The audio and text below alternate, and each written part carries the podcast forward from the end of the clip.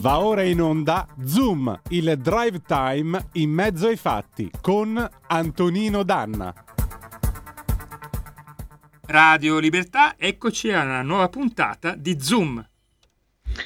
Grazie condottiero, mio condottiero Giulio Cesare Carnelli, amiche e amici miei, ma non dall'avventura, buonasera, siete sulle magiche, magiche, magiche onde di Radio Libertà, questo è Zoom, il drive time in mezzo ai fatti, io sono Antonino Danna questa è la puntata di martedì 8 di novembre dell'anno del Signore 2022. Ce ne sono tanti di argomenti stasera, ma noi cominciamo subito con il nostro consueto appello: date il sangue in ospedale, il sangue serve sempre. Salverete vite umane, chi salva una vita umana salva il mondo intero. Secondo appello, andate su Radio Libertà, cliccate su .net, cliccate su Sostienici e poi abbonati, troverete tutte le modalità per sentire questa radio un po' più vostra, dai semplici 8 euro mensili della Hall of Fame fino ai 40 euro mensili del livello Creator, che vi consentiranno di essere coautori e co-conduttori di almeno una puntata del vostro show preferito col vostro conduttore preferito. Vi ricordo i numeri di, telefoni, eh, di telefono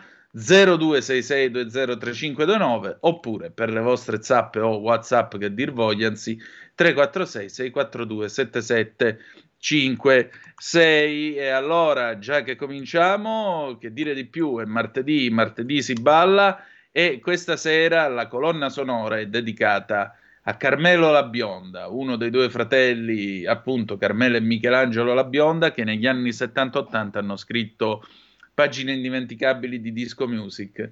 E la bionda, Carmelo La Bionda se n'è andato a 73 anni domenica, spiace molto.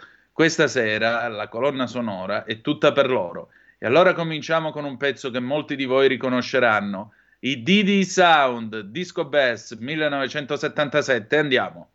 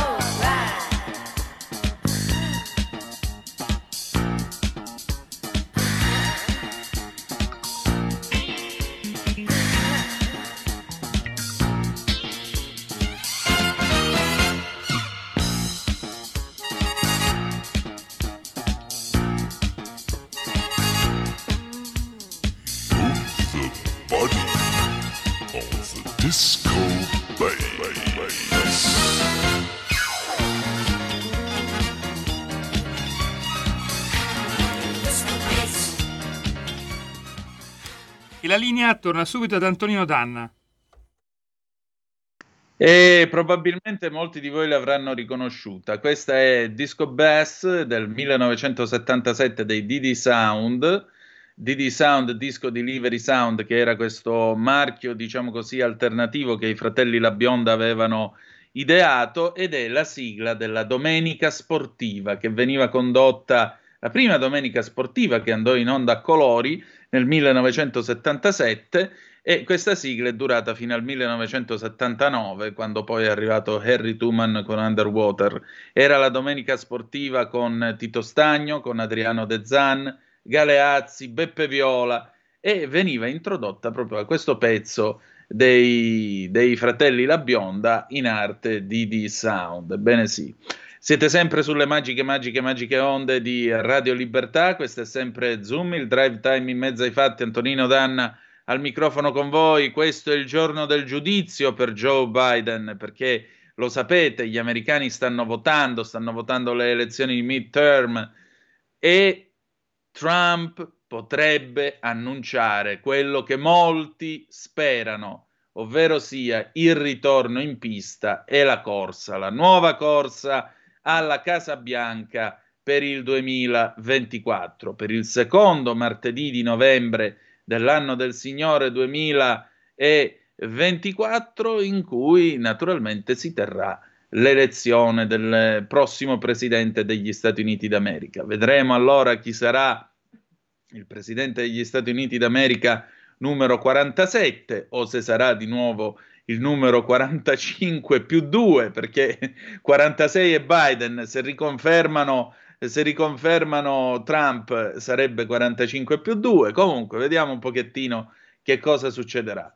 Nel frattempo, però, oggi è martedì e come ogni martedì è venuto il momento del momento. Momento, lo sapete, è la rubrica a cura dell'immenso Edoardo Montolli, è uscita stamattina su Cronaca Vera, quindi ve la possiamo spoilerare, ma vi invitiamo ad acquistare comunque Cronaca Vera con i suoi interessanti servizi.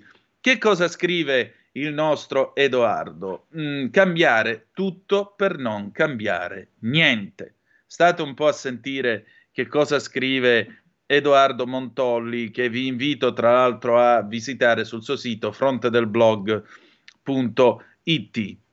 Le emergenze dell'Italia sono macroscopiche, ma i governi che si succedono sembrano vivere sulla Luna. Secondo uno studio di Confcommercio Nomisma, le bollette elettriche di alberghi, bar, ristoranti, negozi alimentari italiani sono superiori del 27% rispetto a quelle spagnole, addirittura del 70% rispetto a quelle francesi. L'ecatombe di piccole imprese è già cominciata. Innumerevoli famiglie hanno smesso di pagare in tempo rate dei mutui, finanziamenti, tasse, bollette e il fisco ha inviato 19 milioni di cartelle esattoriali un italiano su tre, con buona parte di intimazione a pagare entro cinque giorni a persone e imprese cui il governo ha impedito di lavorare durante il lockdown.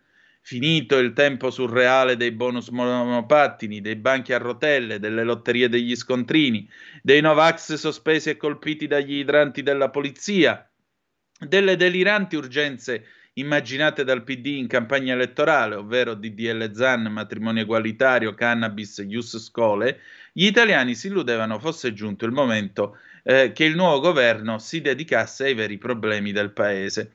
E dunque qual è stato il primo decreto ritenuto urgente? Niente meno che inventare il reato di rave party, ovvero di invasione di terreni o edifici per raduni pericolosi per l'ordine pubblico o l'incolumità pubblica o la salute pubblica, che non è esattamente la stessa cosa, ci dice il noto penalista Fabio Schembri. Per come è stato presentato finora potrebbe essere anche applicato alle occupazioni scolastiche o alle manifestazioni di piazza non autorizzate o perfino alle feste di piazza non autorizzate. Mi pare presenti profili di incostituzionalità. Non credo che il Presidente della Repubblica possa farlo passare. In ogni caso allo Stato interverrebbe la consulta. Per essere chiari, tutti coloro che hanno manifestato spontaneamente contro il Green Pass con la nuova legge sarebbero stati arrestati. Ma mica è finita, si rischiano dai 3 ai 6 anni e, so- e chi solo vi partecipa si vedrà diminuita la, te- la pena di appena un terzo. Poi sarà applicata la sorveglianza speciale, come prevenzione le intercettazioni. Pensiamo solo ai rave e alle migliaia di ragazzini messi sotto controllo dalla polizia e marchiati nella fedina penale. Una follia, fermo restando che il reato di occupazione abusiva esiste già. Avrebbero potuto combinare pesanti multe, invece no, dai 3 ai 6 anni di galera. I giovanissimi rischiano meno se spacciano in modiche quantità da 1 a 6 anni, se rubano da 6 mesi a 3 anni o se truffano lo Stato gli anziani da 1 a 5 anni o ancora se vanno in giro a fare delle risse dalla multa o nei casi più gravi da 1 a 6 anni. Si dirà, ma data la svolta del pugno di ferro, Cosa cambia allora per chi non ha un terreno ma, fatto ancora più grave, una casa occupata abusivamente? Niente. Per loro non cambia nulla. Denunce, processi, anni di ulcere gastriche. Però non basta. Terminati gli anni delle elemosine di Stato, qual è la prima ricetta del governo per risollevare le sorti dell'economia e non bruciare i miliardi a prestito che ci dà l'Europa col famigerato PNRR? Nell'Italia dei ponti che crollano ogni due per tre, ecco la brillante pensata di Matteo Salvini, il ponte di Messina. Come no? La fantascientifica opera fu il cavallo di battaglia del primo decennio di Silvio Berlusconi in politica, ma mica solo il suo. Corre voce che la società Ferrovie Vittorio Emanuele stia per intraprendere i lavori di un gigantesco ponte sullo stretto di Messina. L'articolo che lo annunciava è datato 15 maggio 1864 qualcosa come oltre un secolo e mezzo fa.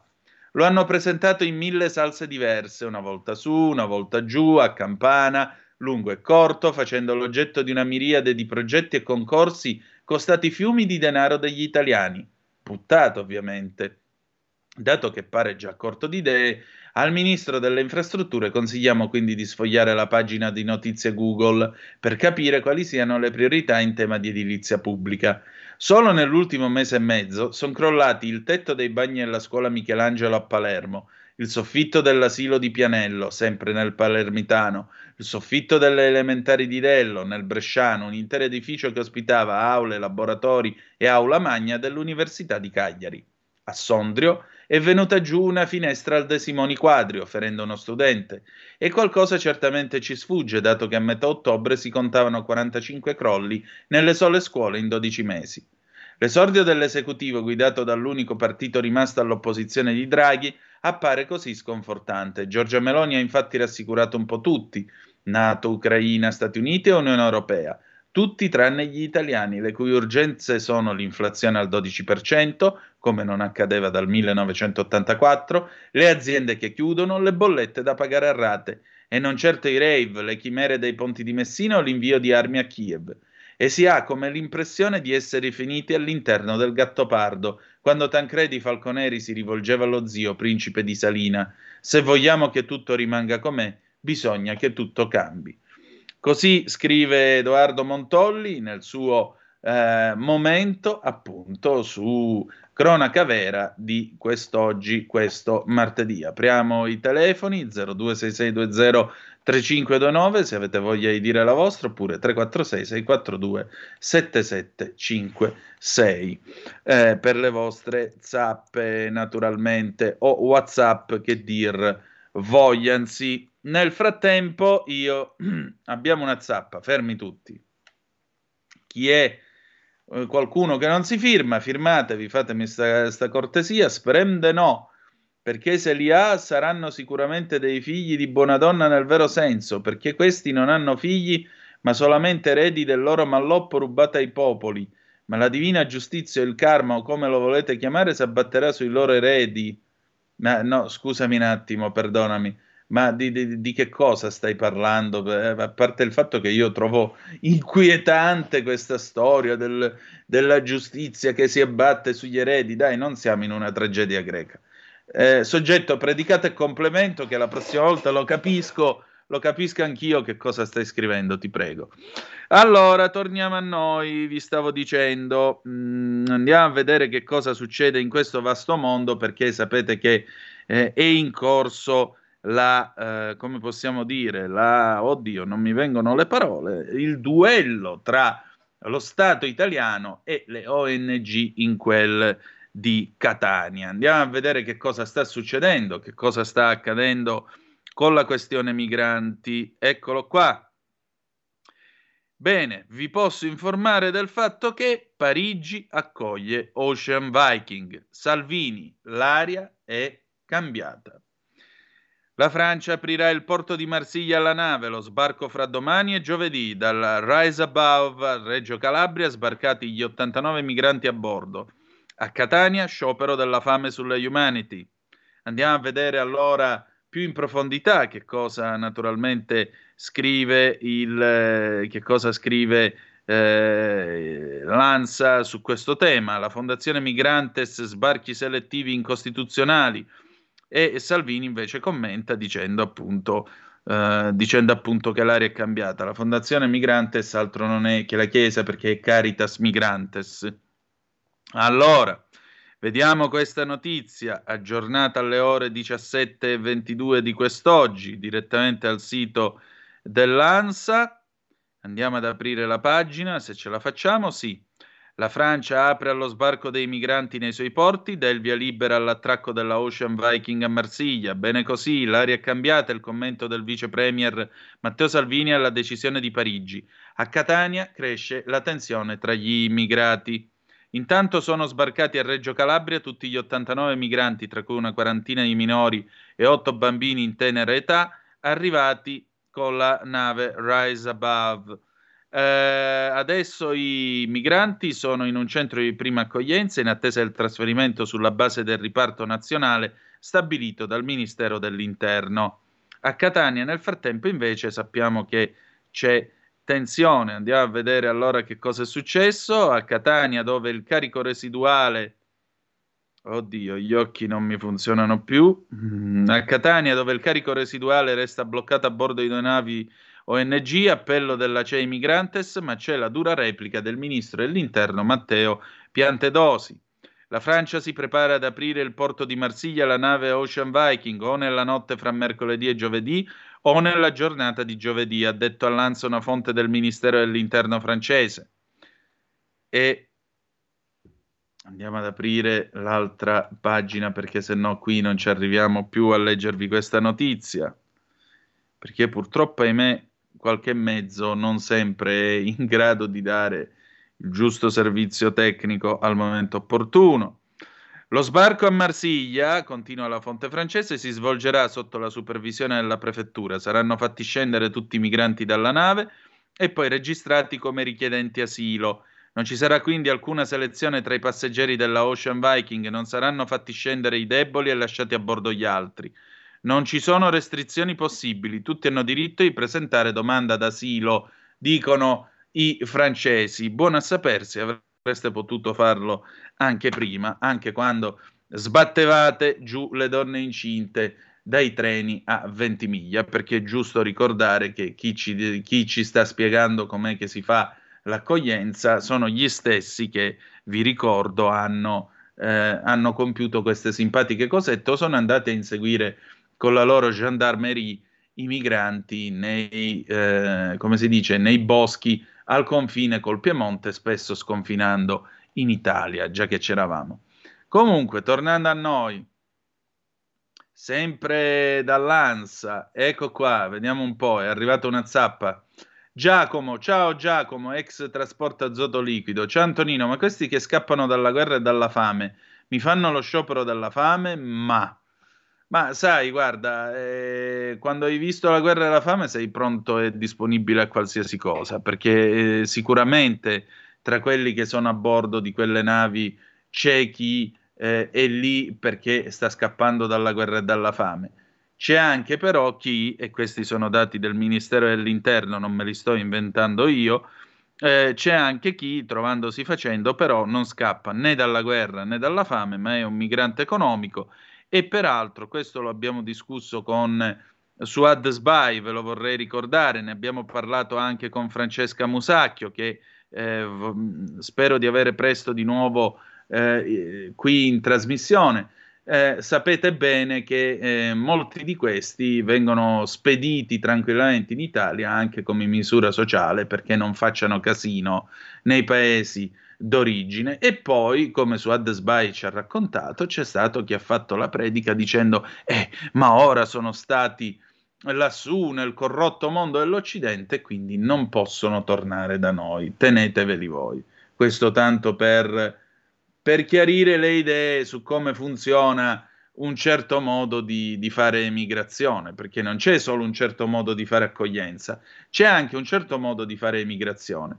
C'è chi va ad emigrare perché si cerca pane e perché evidentemente a casa sua bene non ci stava e di conseguenza viene a cercarsi un futuro di pane e lavoro qua, e c'è chi invece emigra perché sostanzialmente faceva casini al suo paese, tanto vale che te ne vai, che è meglio così. Torniamo a noi, a, eh, all'ANSA, vi stavo dicendo. La Fondazione Caritas eh, Migrantes, appunto, la Fondazione CEI Migrantes, Monsignor Giampaolo Perego, segnatamente il suo presidente, ci ha dato alcune eh, comunicazioni, ha rilasciato alcune dichiarazioni che sono state riprese dall'ANSA. La situazione è drammatica, anticostituzionale che non rispetta anche le famiglie che sono su queste navi, che non rispetta il diritto fondamentale al soccorso della Convenzione di Ginevra, quindi si spera che questa situazione si sblocchi e che l'Italia insieme all'Europa continui quel progetto di condivisione e di solidarietà nei confronti dei migranti che sono richiedenti asilo e che sono rifugiati. L'identificazione non può essere fatta a bordo, ma deve essere fatta a terra e anche con tutte le tutele di ogni persona. Il ministro Piantedosi invece ha voluto dire la sua a proposito della selezione eh, dei migranti arrivati sulle navi ONG a Catania, ha risposto a chi ha definito tutto questo illegale. Se vi volete fermare all'esegesi delle espressioni burocratiche, fate pure ma non accettiamo lezioni da nessuno dal punto di vista del rispetto dei diritti umani. Così il ministro dell'Interno Piantedosi, a margine della presentazione del calendario della polizia, rispondendo a chi gli chiedeva conto dell'espressione carico residuale usata in riferimento ai migranti rimasti a bordo delle navi ONG a Catania. In proposito, Piantedosi ha precisato che i migranti non sono in mare, sono al sicuro. Ci sono ricorsi in atto, si deciderà nelle sedi competenti. A Reggio Calabria, poi, come vi ho detto, stata, eh, sono stati portati in salvo 89 eh, migranti, in particolare eh, gli 89 migranti salvati dalla nave Rise Above sono, stesi, eh, sono scesi a terra perché l'intervento dell'in- dell'imbarcazione dell'ONG tedesca Mission Lifeline è considerata evento SAR, Search and Rescue, cioè ricerca e salvataggio. A differenza della situazione delle altre due navi, Geo Barents e Humanity One, ferme a Catania. L'acronimo SAR, appunto, deriva dall'inglese Search and Rescue e indica un insieme di operazioni di salvataggio. A Catania, invece, a bordo della Geo Barents è in corso un'ispezione. Ci sono psichiatri e psicologi dell'ASP di Catania e sono loro i medici saliti sulla nave per eseguire un nuovo triage spe- specialistico per conto dell'USMAF del Ministero della Salute. La decisione si apprende è stata adottata dopo la segnalazione dei responsabili dell'ONG di Medici Senza Frontiere di casi da valutare. Per lo stesso motivo, la segnalazione di casi di, di scabbia a bordo salirà a bordo anche un infettivologo. Conclusi i controlli, i controlli, la competenza medica passerà all'azienda sanitaria provinciale di Catania. Help, help! gridano i migranti a bordo della Geo Barents. Sulla nave della ONG i naufraghi mostrano due cartelli, in uno c'è scritto Help e nell'altro Disembark for All, sbarcateci tutti. Nel porto di Catania sono tornati a manifestare poi gli attivisti. Per motivi di sicurezza, però, il presidio rispetto ai giorni scorsi si tiene all'esterno dell'area d'accoglienza del Molo 10 perché ci sono turisti e pullman. Gli attivisti urlano tutti liberi, tutte libere e assassini in giacca e cravatta. A Catania anche un'altra nave, la Humanity One, oltre 30 delle 35 persone a bordo della Humanity One hanno iniziato ufficialmente lo sciopero della fame e a pranzo hanno rifiutato il cibo. Lo hanno riferito componenti dell'equipaggio della nave della ONG tedesca che hanno incontrato alcuni degli attivisti che protestano davanti il piazzale del Molo dove è ormeggiata la Geo Barents di Medici Senza Frontiere. Non abbiamo ancora avuto risposta né siamo stati convocati sulla richiesta di asilo politico che abbiamo presentato domenica scorsa per i 35 migranti rimasti a bordo della Humanity One, lo ha detto il leader illegale della ONG tedesca SOS Humanity Riccardo Campochiaro. Infine Yusuf, il migrante siriano che ieri insieme ad altri due naufraghi si è tuffato dalla Geo Barents ed è stato portato sul molo del porto di Catania. Eh, da stamattina, tra l'altro, sta rifiutando cibo ed acqua. Dopo giorni e giorni ha dichiarato su quella nave stavo impazzendo. Avevo la sensazione che il mio corpo e i miei sogni si stavano sgretolando. Sono grato per tutta l'assistenza che ho ricevuto a bordo, ma non potevo più supportare quella situazione. Naturalmente cresce lo scontro politico, lo scontro politico da un lato Salvini che dice avanti così l'Italia non sarà complice del traffico di esseri umani, qualcuno inizia a capirlo, e dall'altro lato il, eh, questo tweet tra l'altro eh, è a commento della notizia spagnola sal, della, della ONG spagnola Salvamento Marittimo Umanitario SMH che ha deciso di rinviare la, pre- la missione prevista nel Mediterraneo. Il tweet è corredato da una foto del ministro degli interni Piantedosi con la scritta prima vittoria.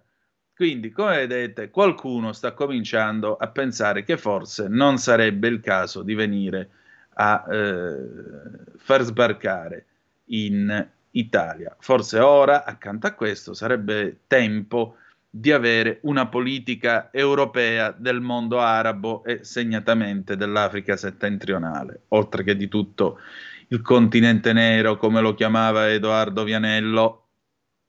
Sarebbe anche ora di avere una politica così.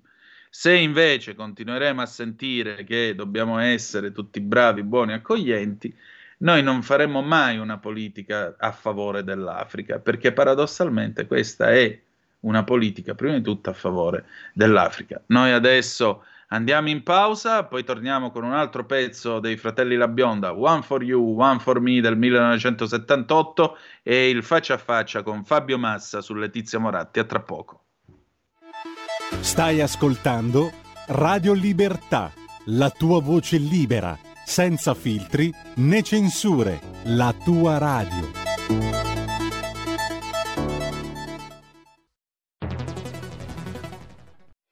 C'è chi te la racconta sbagliata e chi te la racconta male. C'è chi te la racconta tagliata e chi te la racconta al contrario e chi non te la racconta affatto. QDS te la racconta giusta. Ogni giorno la tua terra, il suo presente, le sue attese, la sua volontà di rinascita. Leggi, abbonati, scegli il quotidiano di Sicilia. L'informazione giusta per crescere insieme.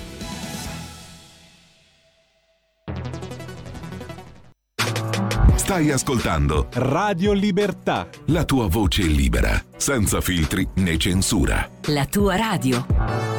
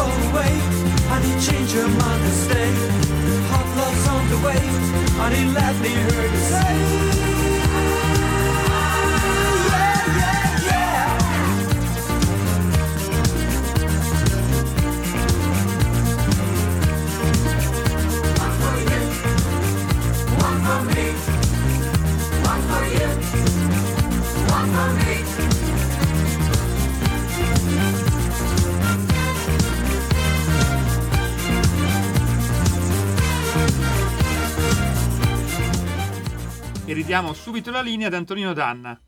E rieccoci, grazie condottiero, mio condottiere. A proposito, a te buon lavoro, caro Carnellone. E siete sempre sulle magiche, magiche, magiche onde di Radio Libertà. Questo è sempre Zoom, il drive time in mezzo ai fatti. Antonino Danna al microfono con voi. Nel frattempo è arrivata un'altra zappa al 346 642 7756. Ciao, sono Giorgio, ben trovato. Eh, proporrei di identificare i manifestanti pro sbarchi, poi, poi porterei a casa loro uno o due clandestini che se ci tengono tanto li mantengono e logicamente ne sarebbero responsabili anche per ogni atto contro la legge commesso da questi. Vorrei vedere cosa risponderebbero a ciò.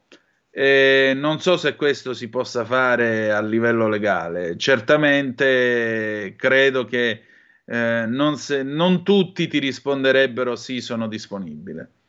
Non tutti, perché c'è anche, diciamocelo pure, un enorme velo di ipocrisia che maschera sostanzialmente la polemica, la banale polemica politica rispetto invece alla necessità di garantire l'ordine e la sicurezza, perché gli stessi che eh, dicono refugees welcome, eh, porti aperti e così via, accoglienza, sono gli stessi che tengono la bocca ermeticamente chiusa sul fatto che la Spagna, paese a governo socialista del socialista Sanchez, eh, a Ceuta e Melilla, che sono due enclave sul suolo africano, ormai gli ultimi rimasugli di quello che fu l'impero spagnolo, lo sterminato impero spagnolo, ai migranti fanno letteralmente sparare e nessuno di questi signori si permette di dire mezza parola. Se permettete, io trovo vergognoso che si spari a dei poveri cristi, perché un conto è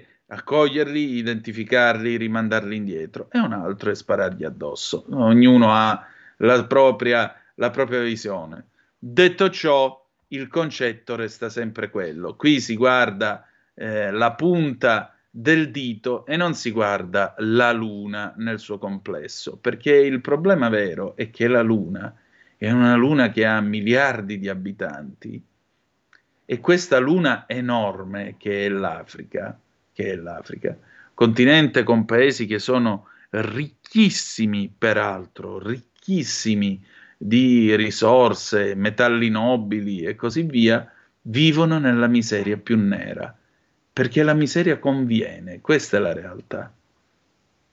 Un'Africa industriale, industriosa, con degli standard di vita nettamente superiori a quelli attuali, senza quelle 3-4 dittature da fogna che ci sono, senza la povertà generalizzata e i satrapi che fanno affari con i cinesi. Un'Africa così converrebbe persino a noi andarci a vivere in un'Africa così altro che emigrare, altro che emigrare.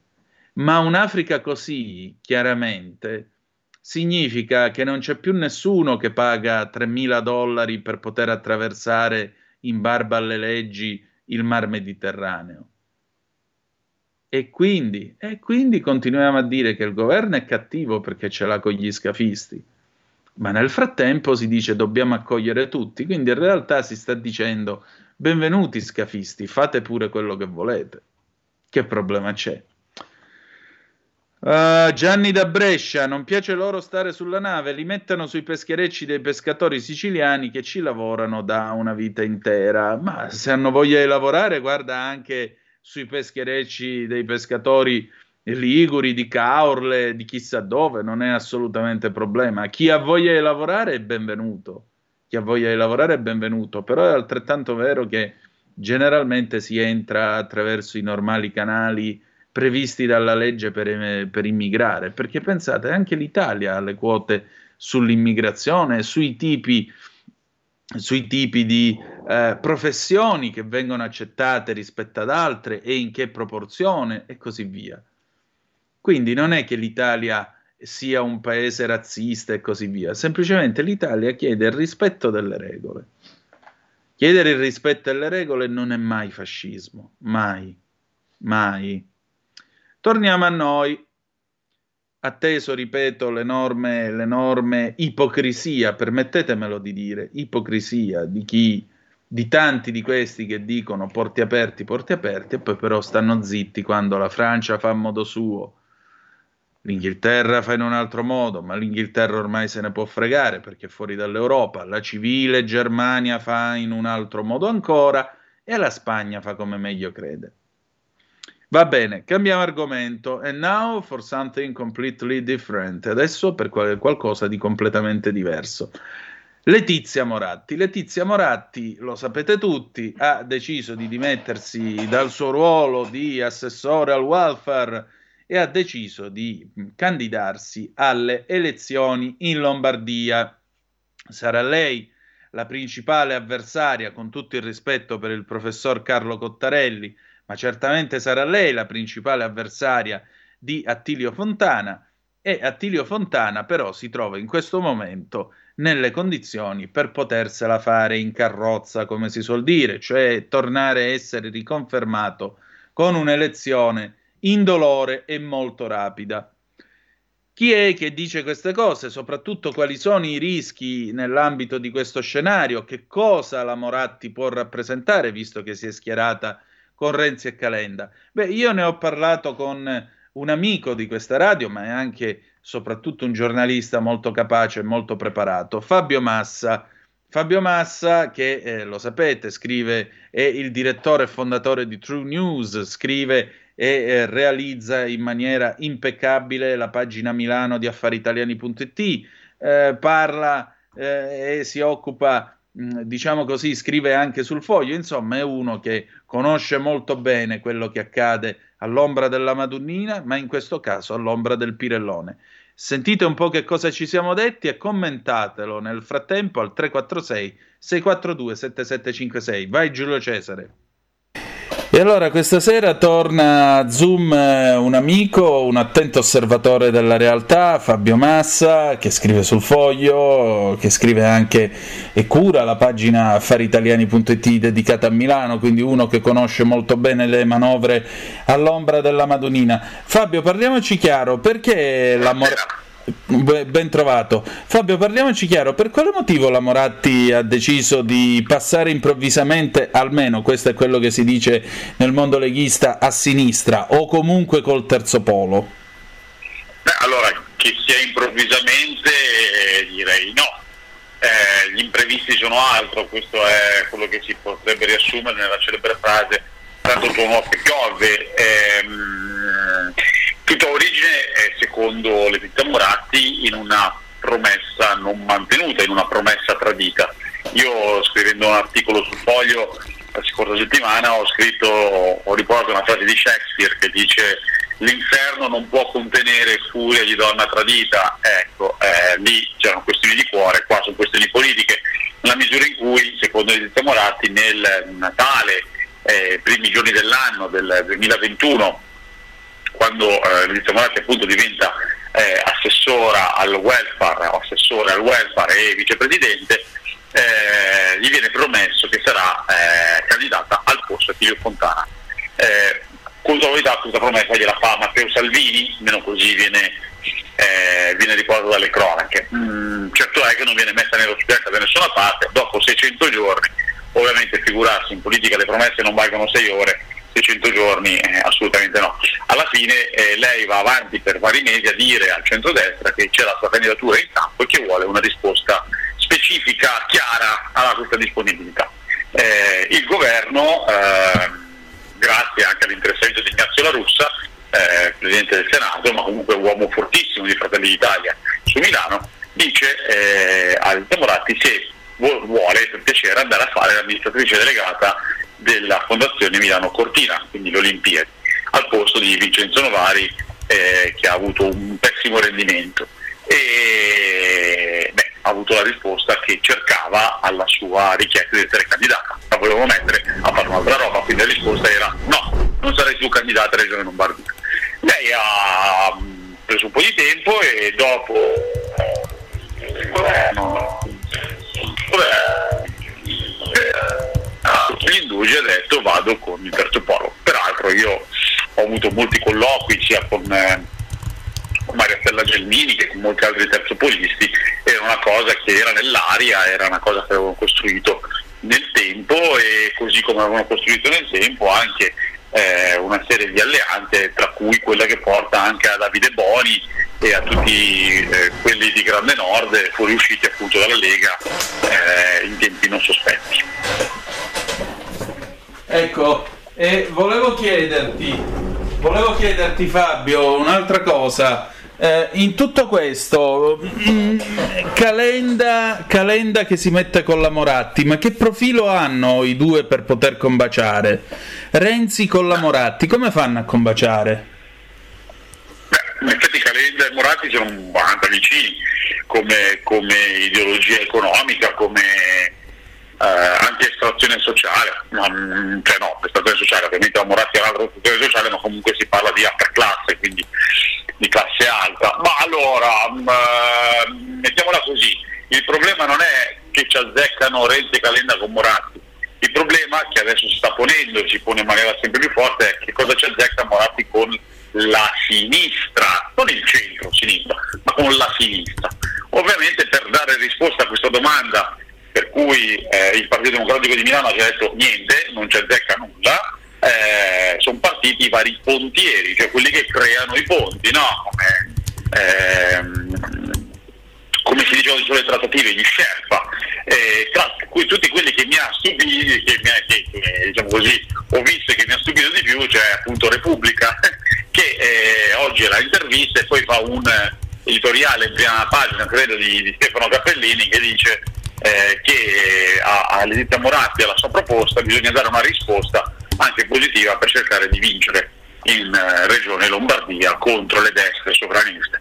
Io ho registrato eh, tutta la giornata di ieri ehm, eh, una serie di reazioni da parte degli esponenti democratici che dicono assolutamente noi con la Moratti non c'entriamo niente. Ed anche da dirsi che peraltro questa cosa è più sentita su Milano perché nelle altre province lombarde la Moratti è una eh, signora che ha fatto il ministro, che ha fatto questo, che ha fatto quell'altro eh, e vabbè, punto lì. Eh, ovviamente lei è centrodestra, però anche, anche, gli uomini di sinistra sono abituati a vedere cambiare bandiera. Il problema si pone su Milano, che però eh, assomma, la provincia di Milano, che però assomma un terzo dei voti, perché in provincia di Milano Renzo Moratti è stata sindaco e contro di lei, bisogna sempre ricordarselo come eh, evoluzione, c'è stata una uh, rivoluzione arancione, così venne chiamata, che portò alla vittoria di Pisapia. Eh, questa cosa qui, eh, insomma, lei era il nemico contro cui fa la rivoluzione. Eh, avete presente Star Wars? ecco, l'impero e i ribelli, cioè non è che ci, si può dimenticare tutto un tratto dove chi, era, chi, era, il nemico e farlo diventare amico, non è un processo così semplice ed è il motivo per cui oggi eh, paradossalmente se l'Edilta Moratti andasse con il terzo polo e non riuscisse ad aggregare il Partito Democratico e ovviamente vabbè, il Movimento 5 Stelle, a questo punto paradossalmente cercando di battere Attilio Fontana farebbe diventare, ritornare a essere governatore Attilio Fontana in carrozza, perché il centro-sinistra andrebbe diviso.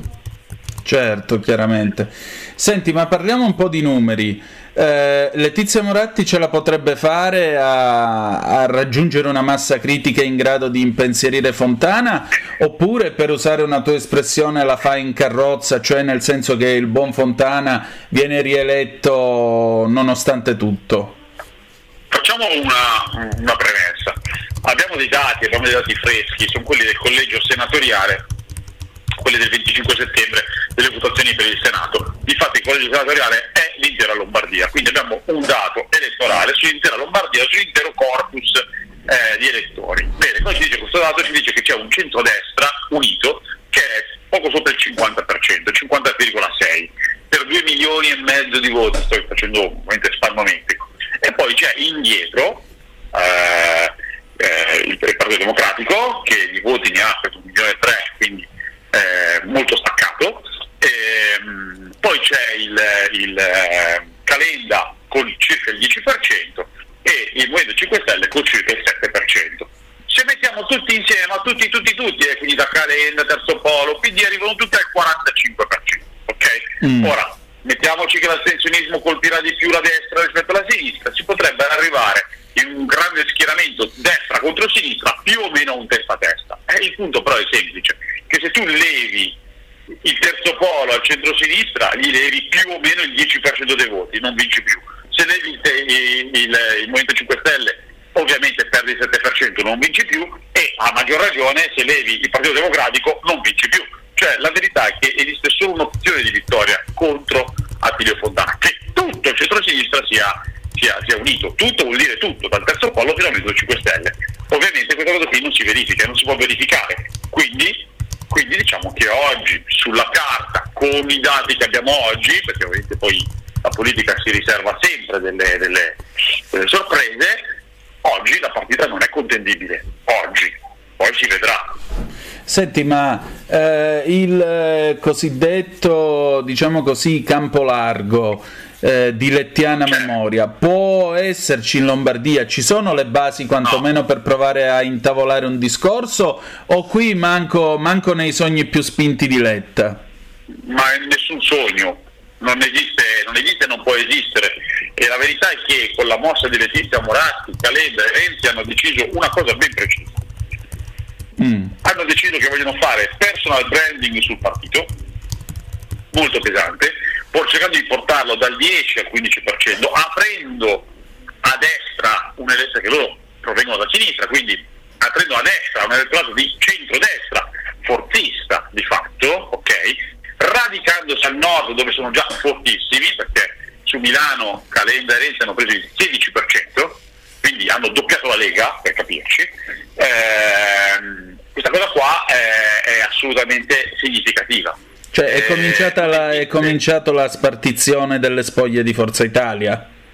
È cominciata la spartizione in parte delle spoglie di Forza Italia e in parte si stanno mangiando il Partito Democratico, il quale, come ho scritto oggi in un commento su true-news.it, è il, eh, che, che è appunto questo nuovo giornale che dirigo anche, eh, è, è- il Partito Democratico è quel partito che eh, eh, Conte organizza una marcia per la pace e niente armi all'Ucraina e il PD partecipa. Eh, Calenda organizza un, eh, lo stesso giorno la piazza per la pace a Milano le con le armi all'Ucraina e partecipa. Eppure non c'ha un'idea unitaria di entrambe le cose. È, un partito che ormai veramente fa fatica a, essere, a, dare, a dare risposte. eh, ma soprattutto a dire qualcosa di chiaro ed è un partito che in un congresso permanente fino a marzo probabilmente le elezioni regionali saranno già finite da un mese come si fa in quest'ottica? È, è complicatissimo anche eh, da questo punto di vista ovviamente il terzo polo fa la sua scommessa e prova a rosicchiare voti di qui e di là al massimo la vera domanda a cui non ho una risposta è la seguente ma Letizia Moratti in tutto questo che ci guadagna se non vince? Ecco, questo non lo so. Però ritorno a Shakespeare di prima. L'inferno non conosce furia di donna tradita. Certo, certamente. Eh, il concetto mi sembra abbastanza chiaro, più che altro una vendetta personale sembra, sembra di capire, una vendetta politica personale sembra di capire. Eh, io quello però che mi chiedo in tutto questo, alla fine di queste elezioni in pratica noi vedremo un centrodestra che sostanzialmente manterrà la sua tenuta, la sua presa sul territorio, più un rafforzamento di- di- di- del terzo polo ai danni del centrosinistra. Anche qui ulteriori temi di riflessione un'occasione per un PD che ha cominciato questa farraginosa eh, marcia verso, eh, verso il congresso. Allora, a maggior ragione ti dico, la Lombardia può essere una delle basi su cui lanciare la candidatura di Sumaoro? Ma allora, mh, mettiamola così, Eh, io eh, dico spesso che in politica nessuno è morto finché non è morto, morto fisicamente, quindi eh, figurarsi un partito che non- insomma ci mettono eh, molto a morire i partiti tradizionali, eh. Eh è un partito tradizionale, quindi dire che il PD è morto è quantomeno una, una, una- una- qualcosa di non ponderato. Però il partito si sta riformando. E come si può riformare? Si può riformare eh, eh, dando delle parole d'ordine, ovviamente, dando delle parole d'ordine e, e, e ponendosi alla, a- a- alla guida di qualcosa. Pensiamo alla Meloni. Eh, eh, nessuno avrebbe pensato 5 anni fa, non 50, 5 anni fa che Giorgia Meloni sarebbe arrivata dove è. 5 Oh, anni fa Giorgia. Meloni veleggiava sotto il 10%, l'8%, la Lega era al Certo. 35%. Quindi di cosa stiamo parlando? Se- Sembrava che la leadership fosse di Salvini adesso invece Salvini è del tutto subalterno alla Meloni. Perché? Perché lei ha trovato delle parole d'ordine, ha insistito su quelle e piano piano è arrivato, è arrivato dove, dove è adesso. Ok. Il Partito Democratico ben prima, prima di, prima di, di, di 5 anni fa, quindi 10 anni fa, ha fatto la stessa cosa, ha vinto qualche volta il Partito Democratico, ha vinto anche bene, convincendo, soprattutto su- su- su- sulle, sulle elezioni locali. Cosa vuol dire? Vuol dire che ci vogliono le parole d'ordine. Somaoro può avere le parole d'ordine, ma forse sì, anche. Bonaccini può avere le parole d'ordine? Sicuramente sì. Uno rappresenta il lato sinistro, quindi il lato più terzomondista, più diciamo vicino alle istanze proprio di sinistra del Partito Democratico, l'altro, Bonaccini, è più nordico, è più autonomista, ricordatevi che ha fatto il referendum per l'autonomia, no, ha fatto referendum, ha fatto una legge sull'autonomia anche lui, e sicuramente più verso la destra del partito, se vogliamo essere, eh, fare un po' le cose tipo la democrazia cristiana di un tempo. Cosa vuol dire? Eh, vuol dire che dobbiamo scegliere. Il problema vero del Partito Democratico è che, ed è la, la complessità di questa vicenda, che eh, tra l'altro rispecchia quella della Lega, eh, volendo, eh, è che se si muove verso sinistra si trova il Movimento 5 Stelle, che delle cose eh, della sinistra le ha fatte, tipo il di cittadinanza e, e varie robe di quel tipo lì, che io non apprezzo, però le ha fatte. E se si muove verso destra c'è Calenda e Renzi che ovviamente stanno occupando ferocemente quello spazio. Quindi adesso, oggi come oggi, le parole d'ordine che può dire o vanno da un lato dove c'è già uno o va dall'altro che c'è già quell'altro. Spazio ce n'è poco. Stesso identico discorso per la Lega, se va a destra si sbatte sulla Meloni e la Meloni ovviamente è, è, vince perché eh, esatto. Se si sbatte verso eh, il lato sinistro, quindi va verso la parte centrista, si va a finire su Forza Italia, ma è a rischio, eh, a rischio pesante di, di- di essere poi mangiato addirittura dal terzo polo. Eh, E quindi come si fa? Eh, È complicato, la politica è anche questo. Ho la, la- la- la risposta, se no non starei parlando con te, ma sarei eh, super pagato consulente del Partito Democratico per eh, il rilancio. Beh, grazie per, l'attestat- per l'attestato di stima. Senti, eh, insomma, diciamo che la soluzione di questo nodo gordiano è più che altro nelle decisioni che prenderanno gli elettori nel segreto dell'urna, dove Dio ti vede, Bonaccini no. Boh, questo io non lo penso. Io penso che gli elettori nel segreto dell'urna non fanno altro che dare un voto a una proposta che viene avanzata. Se la proposta fa schifo, il voto è negativo, se la proposta è buona, il voto è positivo. E peraltro gli elettori hanno anche una cosa che eh, prediligono, cambiare sempre. Hanno provato il PD, non gli è piaciuto, allora poi hanno provato Lega e Movimento 5 Stelle, vi ricordate 5 anni fa, no? più, più o meno appaiati, eh, hanno detto al Movimento 5 Stelle ah fate la rivoluzione il Movimento 5 Stelle si è riuscito a alleare con tutti, dalla Lega al tutti quanti, è riuscito a tenersi tutti quanti insieme. E alla fine, alla fine hanno detto beh caro Movimento 5 Stelle tu no, almeno il nord, detto tu no, il sud invece ha risposto alle sirene del reddito di cittadinanza.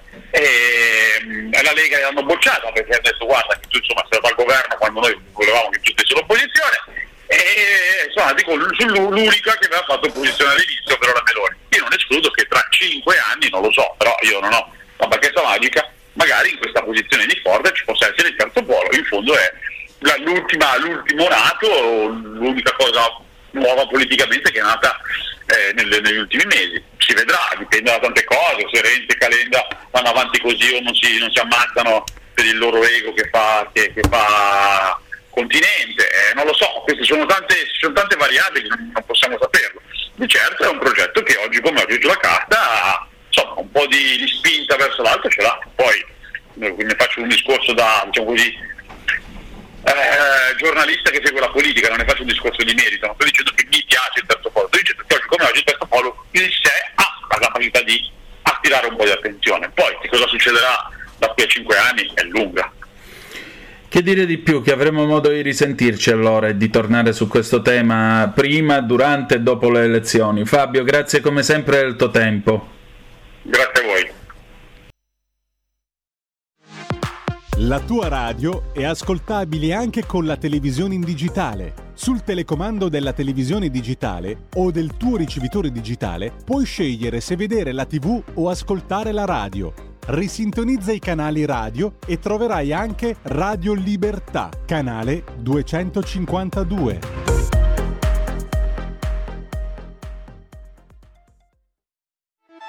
Stai ascoltando Radio Libertà, la tua voce libera, senza filtri né censure, la tua radio.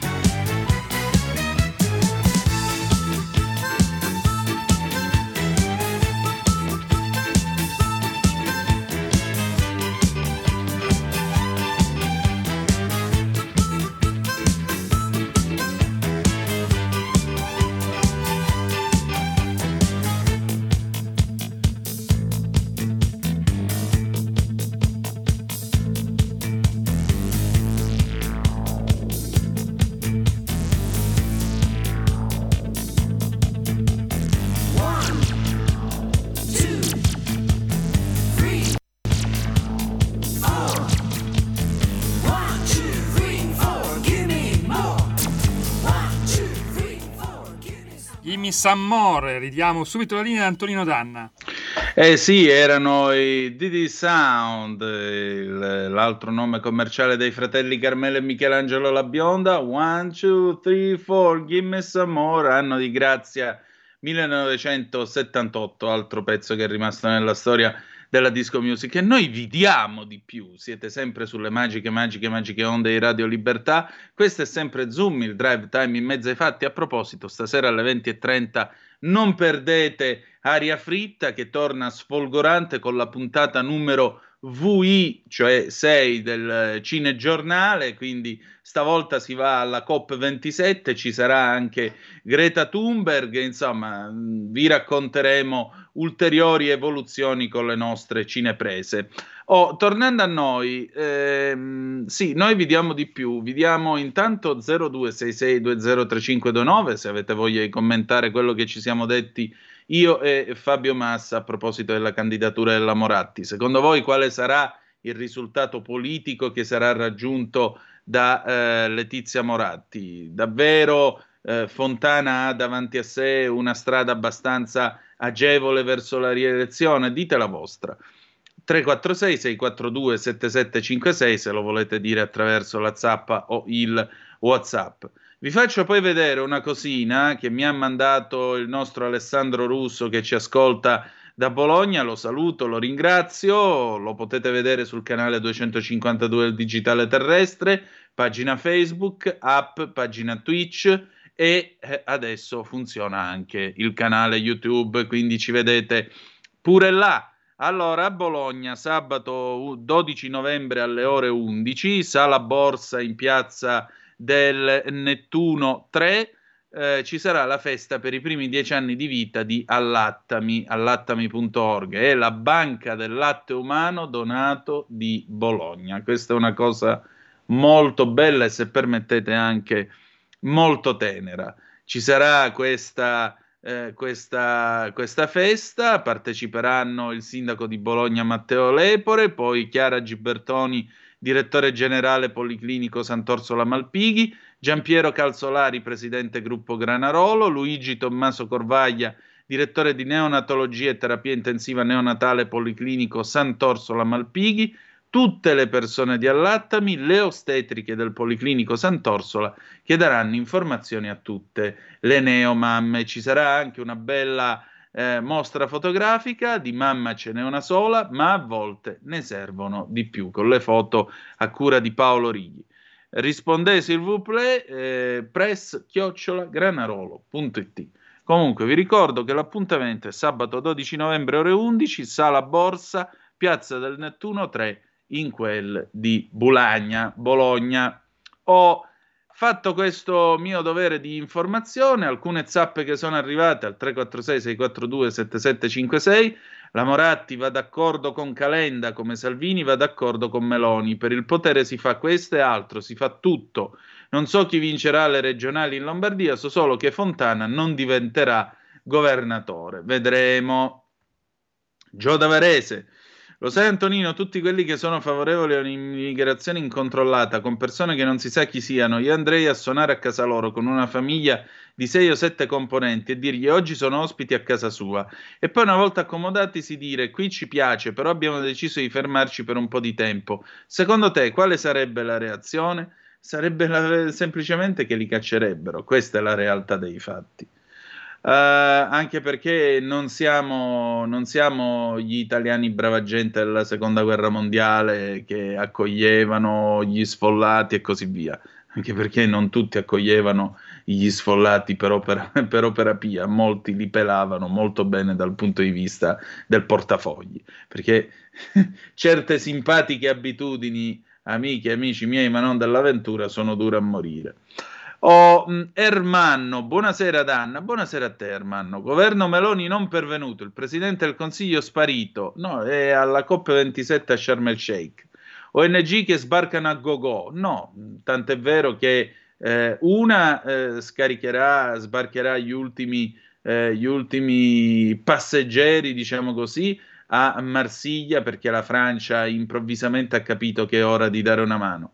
Un'altra spagnola ha rinunciato alla missione di soccorso nel Mediterraneo perché eh, teme di non poter eh, far sbarcare i migranti in Italia. E infine c'è questo contenzioso con eh, la Humanity. Per cui calma e gesso, non mi sembra che eh, qui sbarchino a go-go. Poi tu dici, secondo me in primavera si va a votare, gradirei un commento. No, non andremo affatto a votare, anzi.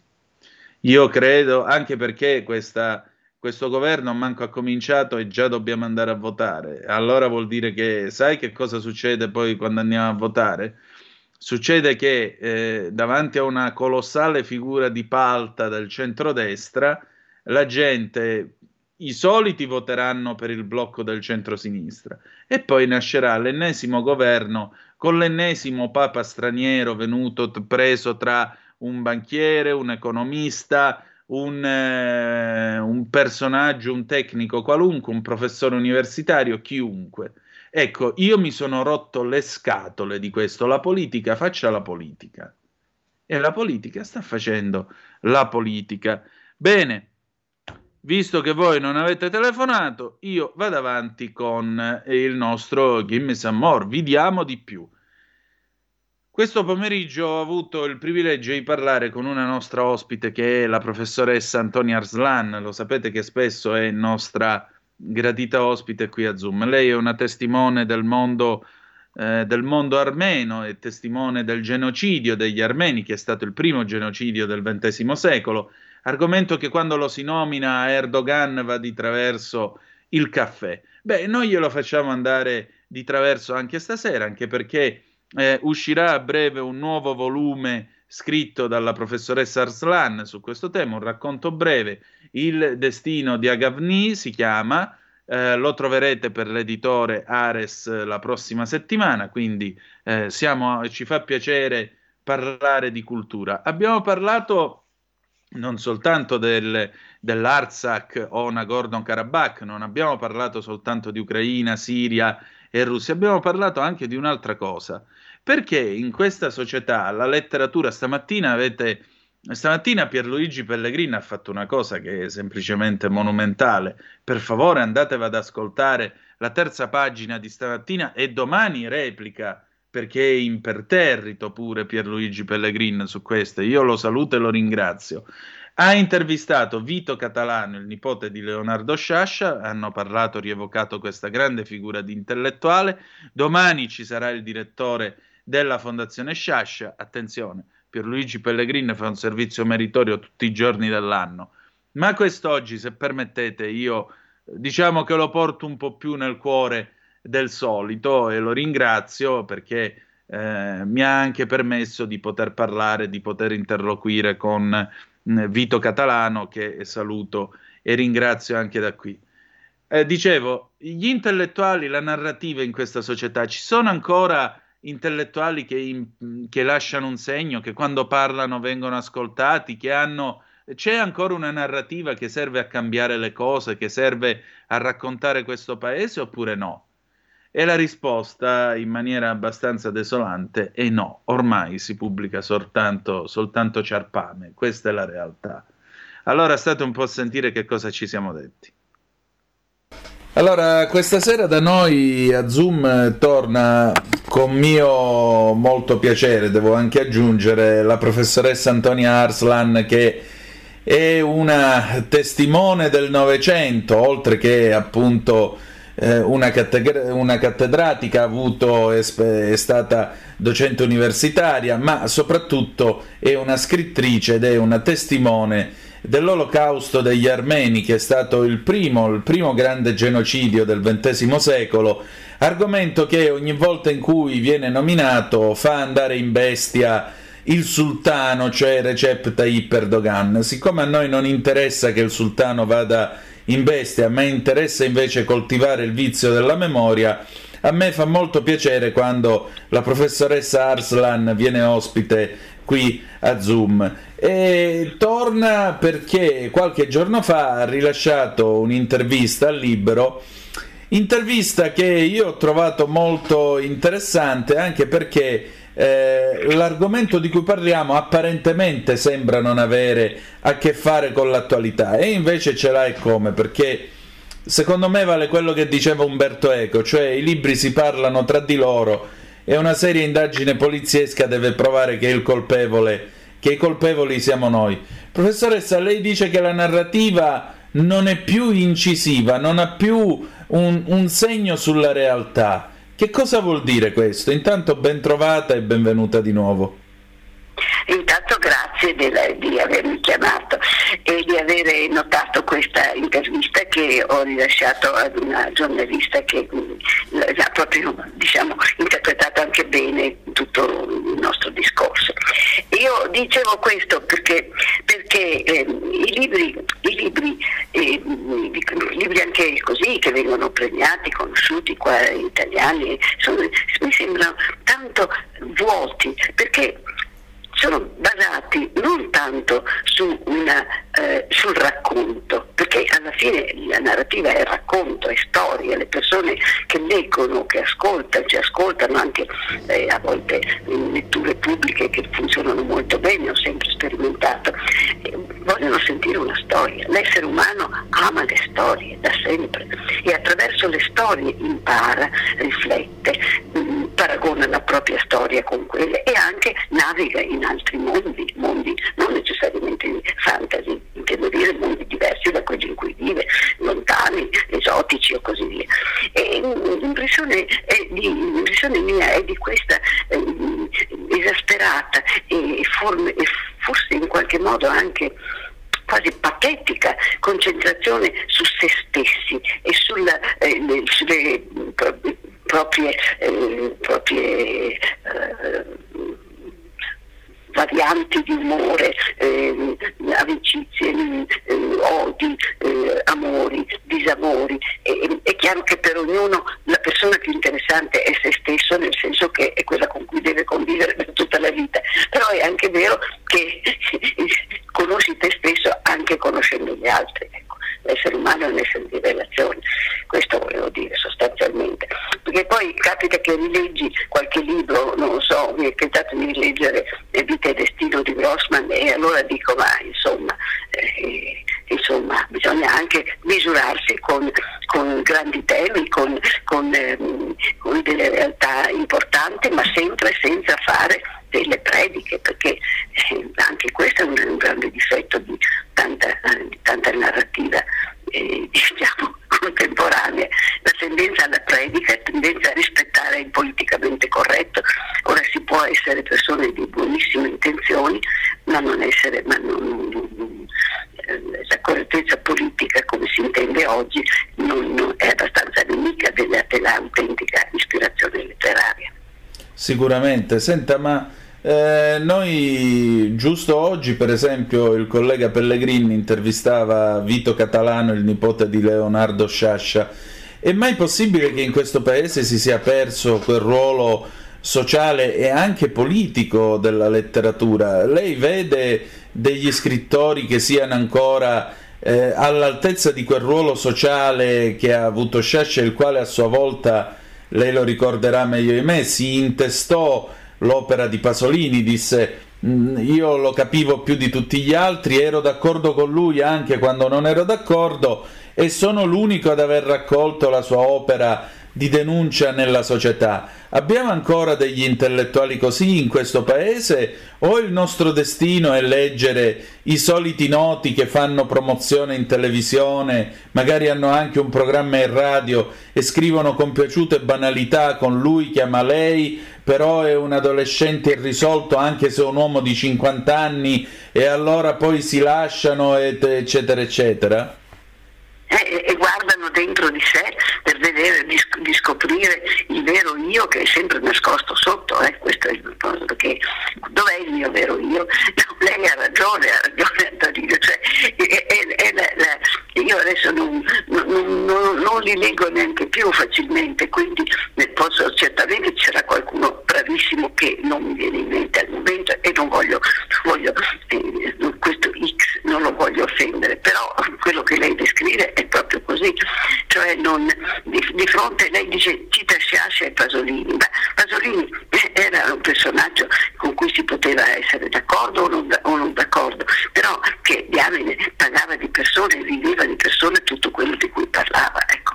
Io per esempio, eh, insegnando proprio letteratura contemporanea, eh, ritenevo già allora, tanti anni fa, che fosse una persona sul serio. Come no? E voglio dire, un altro come per esempio... E Sciascia, e Sciascia ha ragione perfettamente, Sciascia poi lo adoravo, E di Sciascia ho proprio tutto, ho letto tutto il possibile perché, perché mh, anche un paio di cose che magari poi alla fine non leggi perché ti sono piaciute meno, mica, mica devi piacerti assolutamente tutto, ma era uno che ogni volta ci metteva del suo, no? ci si impegnava e raccontava il nostro esterno per personaggi indimenticabili. Allora, dove sono i personaggi indimenticabili? Sono divinamente scambiabili. Questo Esatto. è, e dopo non mi interessa quante recensioni abbia avuto, quanto sia stato nominato il tale o il tal'altro, perché so- è tutta fuffa, è tutta così, schiuma, eh, panna montata se vogliamo, ma sotto.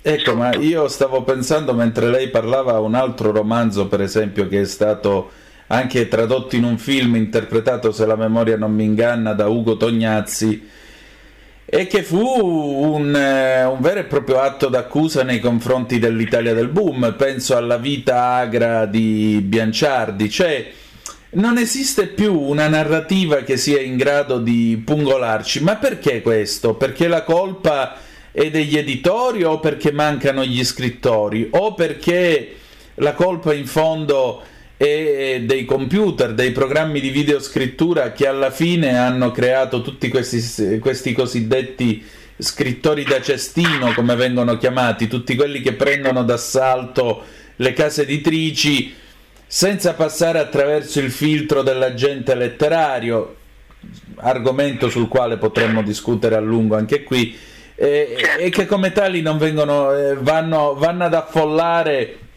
l'attenzione di quei due o tre che i manoscritti ancora se li leggono e poi alla fine la lettera di risposta è sempre no, non ci interessa. Guardi, secondo me, lo dico così, da, da- da- da scrittrice anche, eh, ma anche di- diciamo così, da lettrice onnivora e abbastanza, eh, abbastanza informata. Secondo me c'è un- un- una, una strettoia delle case editrici italiane, ehm, qualsiasi, che, che in certo modo non hanno una persona che sia addetta, non addetta veramente a leggere i manoscritti che gli arrivano.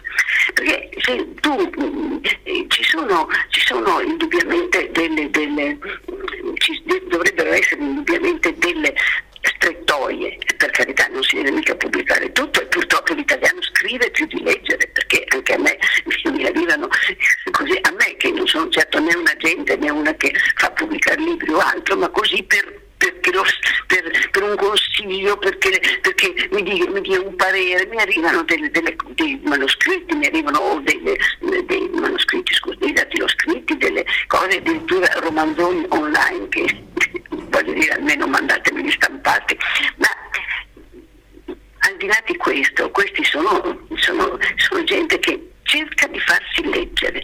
Allora io ritengo che sarebbe anche opportuno che effettivamente le grandi case editrici avessero, come succede, eh, succede nei- nei- nei- all'estero, delle- una, una figura all'interno della casa editrice, due figure dedicate a questo, leggono i manoscritti e li respingono ovviamente, ma li respingono in tempi veloci, con attenzione, perché anche questo, perché, perché anche recentemente una persona che peraltro stimo e che ha scritto un romanzo di partenza è uno storico mi, mi dice ho mandato il mio, non è, non è sconosciuto, ho mandato il mio libro, non ho saputo più niente. In questo senso credo che soprattutto oggi che con, la, con l'email si va veloci, non c'è bisogno, non spendi niente, una veloce lettura e risposta sarebbe una cosa che, uti- che- che utile sia alle case editrici che agli autori. Tu sai che hai mandato e ti è stato respinto, anche, anche, anche come eh, Lampedusa fu respinto dalle case editrici, fino a che non si accorse di lui Giorgio Bassani. No, è celebre la sua storia. Come no, Vittorini bocciò il Gattopardo. Esatto, Vittorini e altri, non solo Vittorini. Vittorini in modo particolarmente scandaloso, se vogliamo, ma Vittorini insomma non era un grande scrittore di certo. Anche altri. Cioè, il- libro è stato respinto, lui è morto senza vederlo pubblicato. Questa, Esatto. è, questa è- è la verità ed è uno dei grandi romanzi del Novecento. Esatto. Quindi, eh, quindi però le avevano, l'avevano respinto, cioè c'è stato un, un, un, c'è stata una, una, una risposta perlomeno. E questo che uno che poi diventa noto come scrittore, anche molto noto, si è all'inizio respinto, non ci stupisce, avviene, molte volte scrittori poi celebri, metà palazzeschi, eh, ha stampato di sua, di, sua, di sua tasca i suoi primi libri, non c'è niente di male neanche in questo, però voglio dire,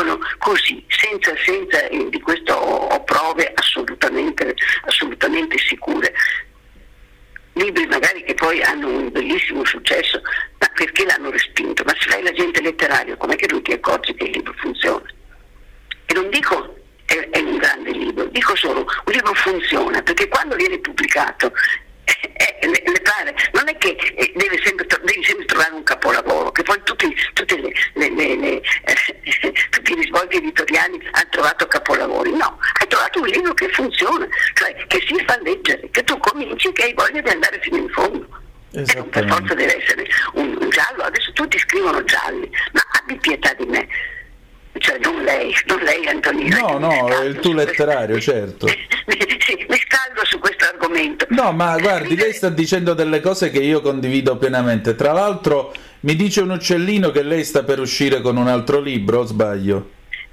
sì, un piccolo libro, un romanzo breve e sono molto contenta perché, perché perché no, prima finisco il discorso che sì. stiamo facendo sui ecco, i gialli scrivere un buon poliziesco è una, è una bella impresa mm, deve uscire tanti polizieschi di cui capisci immediatamente chi non può essere colpevole magari per motivi ideologici dell'autore e allora?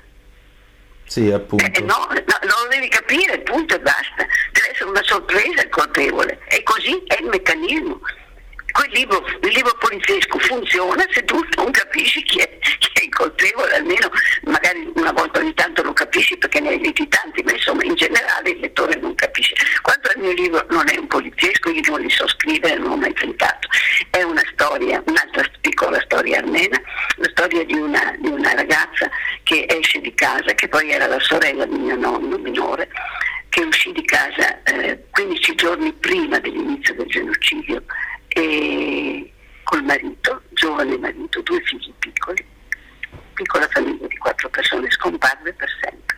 Cosa ne è stato di lei? Ecco. Nessuno poi l'ha più, l'ha più cercata perché poi è arrivata la grande catastrofe. E così ho trovato una, una fotografia di questa ragazza da un cugino in, in New Hampshire e la, la, la, storia mi ha lavorato dentro per quattro anni e adesso l'ho scritta, l'ho scritta in un mese ed era proprio pronta. Allora, intanto io intanto vorrei dirle questo, eh, trovo commovente quello che lei sta dicendo di questa vicenda personale. Aggiungerei una cosa che eh, è nel, nella prefazione di Martin Gilbert, La grande storia della prima guerra mondiale. Lui conclude la sua prefazione citando Kipling eh, Kipling dopo la guerra, come lei sa, ha presieduto la commissione per, le, per i cimiteri di guerra degli alleati e lui scrisse in, in, un'opera, scrisse a un certo punto la sola cosa che più eh, colpisce l'autore è che sia stato possibile dal gorgo della guerra riuscire ancora a recuperare alcuni rottami, alcuni pezzi di vita. Questa fotografia mi sembra che sia uno di quei rottami usciti dal gorgo della guerra oltre che del genocidio. Grazie, grazie, è proprio una bella immagine, la terrò presente. Cioè, mi, mi sembra davvero che sia approdata sulla, sulla spiaggia della sua memoria, della sua della sua coscienza. E a maggior ragione io le dico eh, lei torna ancora a coltivare il vizio della memoria. Tutto questo mentre che cosa sta accadendo nel Nagorno-Karabakh a margine della guerra in Ucraina? Perché eh, Erdogan adesso è l'uomo del momento, è l'uomo che sta cercando di far ragionare Zelensky con Putin, ma eh, Erdogan è anche quello che ha detto che con voi armeni, eh, eh, con gli armeni bisogna finire il lavoro. Che razza di, di minaccia mafiosa è? Esattamente, dobbiamo finire il lavoro, ha detto. E il suo sogno, il suo sogno è, come lei ben sa, perché basta guardare una carta geografica, collegare la Turchia con l'Azerbaijan tagliando la, la, la, l'Armenia meridionale. Se riesce in questo, l'Armenia è finita. E siamo tutti in questo senso non solo preoccupati, non solo mm, attaccati a quella piccola parte di Karabakh che ancora sopravvive, l'Artsakh, ma anche, ma anche cosa vuole, evidentemente tutto è legato anche alla sorte della, della guerra in Ucraina, alla, alle narrative che ci sono state fatte via televisione o giornali, sempre così, come, come fosse, la, la, come fosse una, una un film western, mentre è tutto molto più complesso perché, perché indubbiamente l'Azerbaijan sta cercando di soffocare l'Armenia un pezzettino alla volta, quello è la meta. Quindi speriamo che, speriamo che, speriamo che si riesca a tenere duro e a resistere. Senta, che cosa, che cosa può fare la letteratura per tutto questo? Parlare scrivere, trovare storie, raccontare storie. Che più che altro, serve ad ammazzare i, altro i non mostri. può fare. Mm. Quando sento dire, sento dire io sto con le donne afghane, dove stai? Seduto a casa tua stai. Eh. Esatto. Lei lo scriverebbe un romanzo per le donne afghane o iraniane? Ma certo, ma certo, e non è escluso che magari un racconto, un romanzo magari no perché non ho gli elementi, capisce? Non voglio fare della, della, delle così, del, del, del, del trombonismo o della... Eh, ma per analogia, ci sono tante analogie, si può certo fare qualcosa. Certamente. Senta, quando uscirà questo suo nuovo libro? È la settimana prossima, Per chi? Per i tipi di chi? Per i tipi di Ares. E come Mm, si Milano. chiama? Ares, Ares come il dio della guerra. Sì, no, dico il titolo del libro. Ah, il titolo del libro, scusi, Il destino di Agavni. Agavni, Agavni in armeno vuol dire colomba, è un nome femminile. Sì, è un nome femminile ed è anche un nome che veniva, veniva dato, viene sempre associato allo Spirito Santo che soffia dove vuole, quindi speriamo che... Esatto, esatto, si chiamava proprio così questa ragazza. eh, Il destino di Agavni.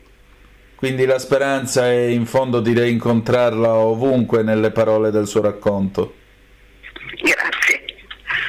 Professoressa, senta, un'ultima cosa. La domanda del bravo intervistatore, come dice Gianni Minà, che cosa farà domani? Domani, domani eh, ah, credo che scrivo, perché devo, devo scrivere la mia puntata per il messaggero di Sant'Antonio, per cui tengo una rubrica ogni mese. E meglio non si poteva dire. Grazie. grazie a lei, grazie a lei. Stai ascoltando Radio Libertà, la tua voce libera, senza filtri né censure, la tua radio.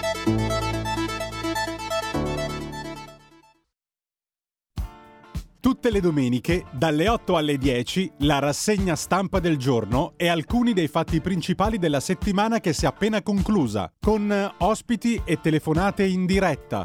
La domenica mattina non perdere contatto con la realtà su Radio Libertà, senza filtri né censure.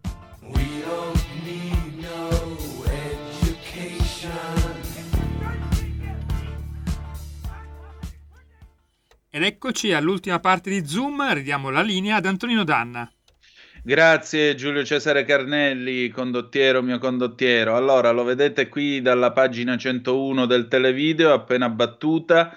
Eh, Medici Senza Frontiere, da Geo Barents sbarcheranno tutti i 212 migranti rimasti a bordo della nave attraccata al porto di Catania.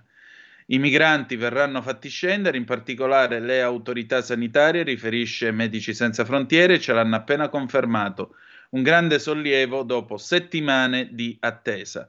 La commissione composta da USMAF e ASP, l'azienda sanitaria catanese, della quale fanno parte anche diversi tra psicologi e psichiatri, aveva rilevato un livello di alto rischio a bordo della nave. Sono stati ritenuti tutti fragili, ha detto Juan Mattias Gil, il capo missione di Geo Barents. Quindi eh, sbarcano tutti perché sono tutti dei fragili. Cominciamo allora con cose dell'altro mondo. Vediamo che succede stasera.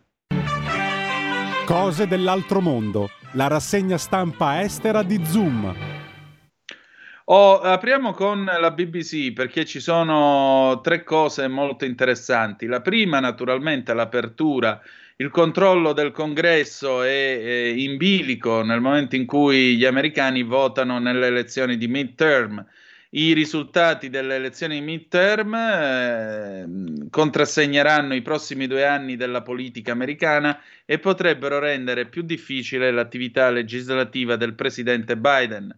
Poi abbiamo la conferma del fatto che gli Stati Uniti stanno tenendo delle comunicazioni con il Cremlino in merito alla guerra in Ucraina e poi Blatter, Joseph Blatter che torna a parlare, aver consegnato al Qatar la possibilità di essere sede dei campionati del mondo di calcio è stato un errore. Nel frattempo, intanto, un ehm, ambasciatore ufficiale della Coppa del Mondo in Qatar eh, dichiara che l'omosessualità è un danno al cervello, per cui eh, comincia proprio bene questo mondiale. Andiamo a vedere, ma poi chi se ne frega, chi se lo deve guardare? L'Italia non c'è.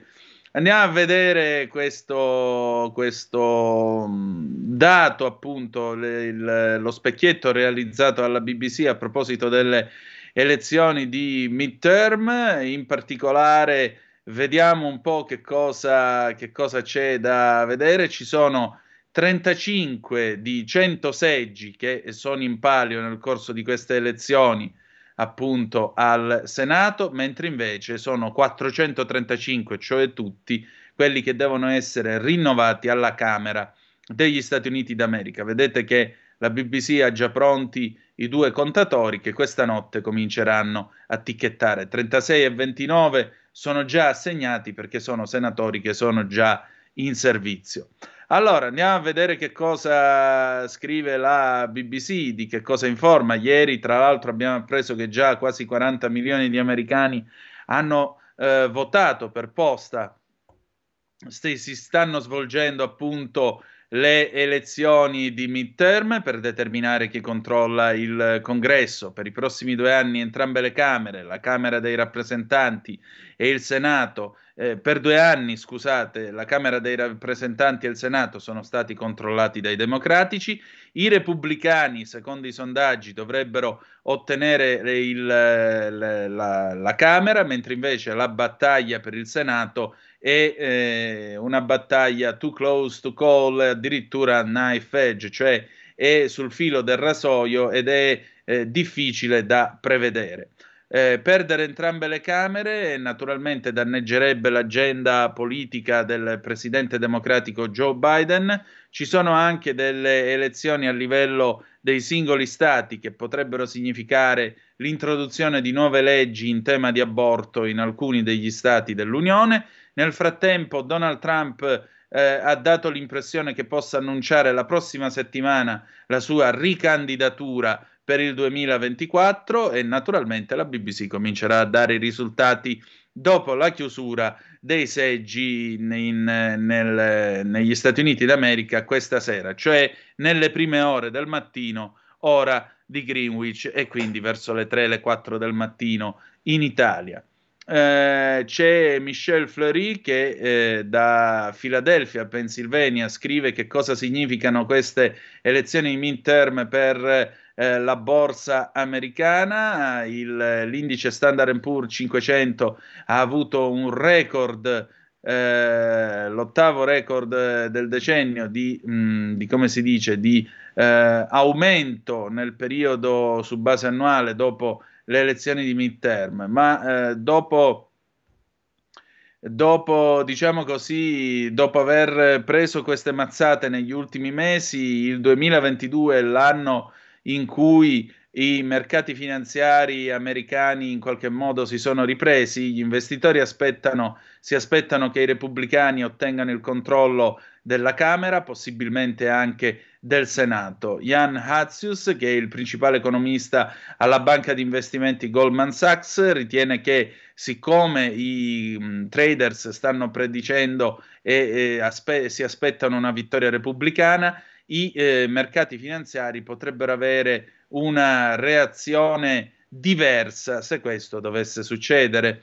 Eh, invece, nel caso in cui ci fosse una situazione di stallo a Washington con un congresso diviso e così diviso anche l'appoggio al presidente, sarebbe invece il risultato eh, preferito da Wall Street perché toglierebbe l'incertezza a proposito del tipo di politiche che potrebbero essere eh, applicate naturalmente da eh, Biden, che quindi a questo punto avrebbe un sentiero molto stretto e potrebbe prendere due o tre provvedimenti e basta e tirare a campare fino al 2024. Quello che più importa per i mercati finanziari al momento è l'alta entre- le, sono l'inflazione elevata e così i tassi di interesse, non tanto i democratici e i repubblicani. Per cui a quelli del denaro non gliene frega granché di chi vince stanotte, l'importante è che l'economia in qualche modo si muova.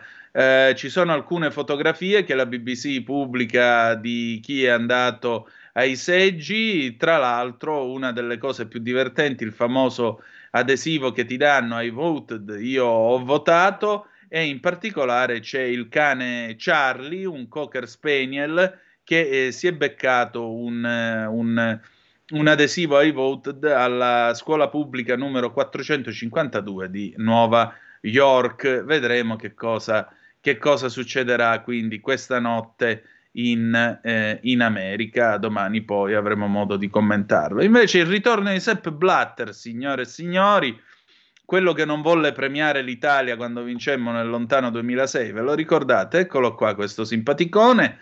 Eh, l'ex presidente della FIFA, Sepp Blatter, eh, dichiara che la decisione di dare eh, il campionato del mondo 2022 al Qatar è stato un errore. Blatter, 86 anni, era presidente dell'ente che eh, governa il calcio a livello mondiale, quando il Qatar ha ricevuto eh, la possibilità di ospitare la competizione nel 2010. Lo Stato del Golfo è stato criticato per la sua posizione sulle relazioni eh, omosessuali, eh, sui diritti umani e sul trattamento dei lavoratori eh, migranti. Il, l'ambasciatore della Coppa del Mondo del Qatar, Khalid Salman, ha anche detto che l'omosessualità è un danno al cervello e l'ex, eh, l'ex internazionale eh, del Qatar ha detto al, al, al, all'emittente tedesca ZDF che l'agente LGBTQ, quello che è, eh, che seguirà gli incontri, dovrà accettare le nostre regole. C'è preoccupazione sul modo in cui gli omosessuali, le lesbiche e così via, i transessuali sono trattati in Qatar, dove le relazioni omosessuali e la promozione delle relazioni omosessuali sono criminalizzate con delle punizioni che vanno dalle multe fino alla sentenza capitale, li mettono a morte. Eh, parlando, del, mm, parlando nella, nel, nella, nella, serie di podcast preparati da BBC Radio 5 Live, che sarà presto eh, resa disponibile online, Power Play, la casa di Sepp Blatter, a proposito appunto dell'aver concesso al Qatar il, la Coppa del Mondo, il, di, di, di, ospitare i, la, il campionato del mondo di calcio, Blatter ha detto eh, sono, ho, ho, avuto ragione un certo, a un certo punto di dire questa cosa, questo, questo mondiale non dovrebbe essere assegnata a questi signori. In un'intervista con il quotidiano svizzero Tages Anzeiger ha anche aggiunto che il Qatar è un paese troppo piccolo per ospitare i mondiali e che il calcio e la Coppa del Mondo sono troppo grandi per esso. La Coppa del Mondo che si terrà in eh, Qatar, la prima che si, terrà, che si giocherà tra l'altro, si disputerà nel Medio Oriente, nella storia ormai 92enne di questa competizione, è la prima che si tiene nell'inverno dell'emisfero settentrionale, si svolgerà dal 20 novembre al 18 di dicembre. Il comitato esecutivo della FIFA ha votato 14 a 8 eh, perché il Qatar possa ospitare la competizione, battendo gli Stati Uniti 12 anni fa. Al tempo stesso anche la Russia ottenne il campionato eh, 2018. Blatter dichiara di aver votato per gli Stati Uniti e, eh, diciamo così, mh, mm, eh, come posso dire, critica l'allora presidente dell'UEFA Michel Platini per aver eh, cambiato il suo voto a favore del Qatar. È stata una scelta sbagliata e io sono stato responsabile di tutto questo perché ero il presidente a quel tempo. Grazie ai nostri voti, ha aggiunto, aggiunto Blatter, grazie ai quattro voti di Platini e del, della sua squadra UEFA, la Coppa del Mondo andò in Qatar anziché negli Stati Uniti d'America. Questa è la verità. Blatter ha anche detto che la FIFA ha migliorato i criteri per scegliere le nazioni ospitanti nel 2012, dopo che sono state sollevate delle preoccupazioni a proposito del trattamento dei migranti che hanno lavorato alla costruzione degli impiegati, dei lavoratori migranti che hanno lavorato alla costruzione delle, degli stadi della Coppa del Mondo in Qatar. Da allora le considerazioni sociali e i diritti umani vengono presi in considerazione, ha aggiunto Blatter. Quindi complimenti, che dire di più. Dov'è che si terranno nel 2026? Manco lo so. Va bene, allora andiamo adesso, forse in Messico, non vorrei sbagliarmi. La TAS, andiamo a vedere la TAS. Stasera la TAS eh, riporta eh, la caduta di un elicottero MI2 nella regione del Costroma, un morto e quattro feriti. Eh, si conferma questo incidente, eh, secondo i dati preliminari, bla bla bla, insomma c'è stato questo incidente appunto presso l'aeroporto di Socherchi. No? C'erano cinque persone a bordo di questo elicottero, due piloti, due medici, un paziente. Il paese della sera. Il paese della sera la rassegna stampa italiana di Zoom. E allora, come vi dicevo, l'ANSA, i migranti sulla Geo Barents verranno fatti scendere. La conferma arriva da Medici Senza Frontiere in una conferenza stampa a Catania. Medici Senza Frontiere, sollievo per i migranti, gioia a bordo. Parigi accoglie l'Ocean Viking, la Francia aprirà il porto di Marsiglia alla nave, lo sbarco tra domani e giovedì. Salvini, l'aria è cambiata, dalla Rise Above a Reggio Calabria sbarcate le 89 persone a bordo. A Catania, sciopero della fame sulla Humanity, migrantes, sbarchi selettivi incostituzionali, piante dosi, non accettiamo lezioni sui diritti umani. In campo Napoli ed Empoli 0-0, Spezia Udinese 1-1, la diretta dal Maradona, Reca sblocca il match al picco, pareggio di Lovric. Vince 2 miliardi alla lotteria, il jackpot più alto di sempre, il jackpot record da 2 miliardi di dollari della lotteria americana Powerball, il più alto nella storia, è stato vinto da un biglietto acquistato in una stazione di servizio ad Altadena, California. C'è sempre questa cosa di andarli a comprare nelle stazioni di servizio. Una volta ve la ricordate, la Lotteria Italia esiste ancora, ma c'era sempre quello che diceva stai tornando da Milano, pigliamene due in stazione che di solito sono quelli vincenti. Non abbiamo mai vinto una lira. PNRR, ok dell'UE a 21 miliardi, Meloni è la sfida più grande, il via libera arriva dopo la valutazione positiva della Commissione a settembre. Per ottenere la seconda tranche l'Italia ha dovuto completare 44 milestones, ovvero obiettivi qualitativi e un target obiettivo quantitativo per ottenere la terza tranche da 19 miliardi di euro, entro fine anno l'Italia dovrà completare 39 milestone e 16 targets. Pare che stiamo giocando a Wolf 3D e completando i livelli. Che roba è? Super Mario. A San Casciano come a Riace emergono dall'acqua 24 bronzi, esclusiva ANSA. Sono statue di epoca etrusca e romana, il più grande deposito di statue dell'Italia antica L'archeologo Tabolli, una scoperta che cambierà la storia, il DG dei musei del Ministero della Cultura Osanna, uno dei ritrovamenti più significativi della storia antica. Il ministro San Giuliano applaude, eccezionale, la cultura italiana è tesoro unico, siamo ampiamente d'accordo.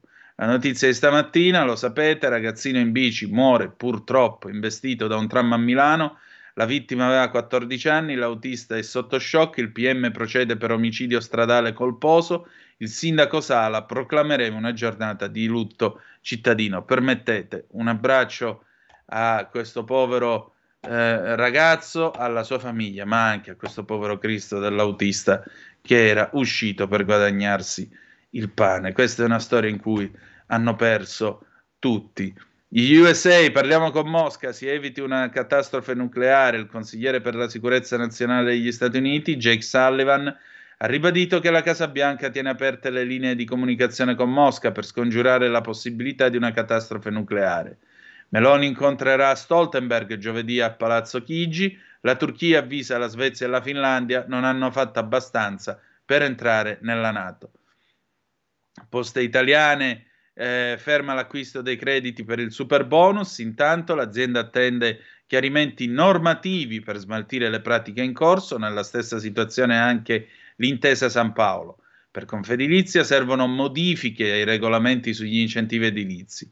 Intanto arrivano nuovi dati sull'efficacia energetica della misura. Infine, un'altra atleta iraniana in gara, senza velo in Turchia, sulla maglietta nera la scritta Iran in solidarietà a Massa Amini, accusate di propaganda le due giornaliste imprigionate in carcere già da un mese, avevano scritto sulle proteste. Andiamo a vedere l'aggi con cui noi eh, chiudiamo. Le aziende europee cercano giovani tecnici, ma in Italia non li trovano. Incrociando i dati di uno studio dell'UAT e una ricerca di CGL, emerge che i laureati in materie scientifiche non sono in numero sufficiente, mentre nel nostro paese aumentano quelli che non studiano e non lavorano.